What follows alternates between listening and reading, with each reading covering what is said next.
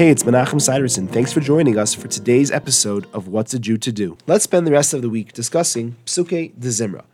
Psuke de Zimra is a section of Shachris consisting of a collection of verses, mainly from Tehillim, whose main theme is the praise of Hashem for his glorious creations, control of the universe, and kindness to mankind.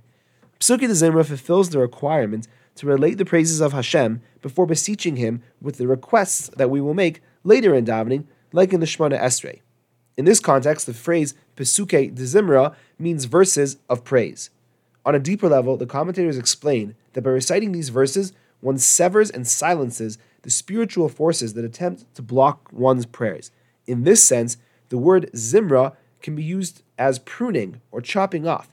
Psuke de Zimra are the verses that chop off these forces.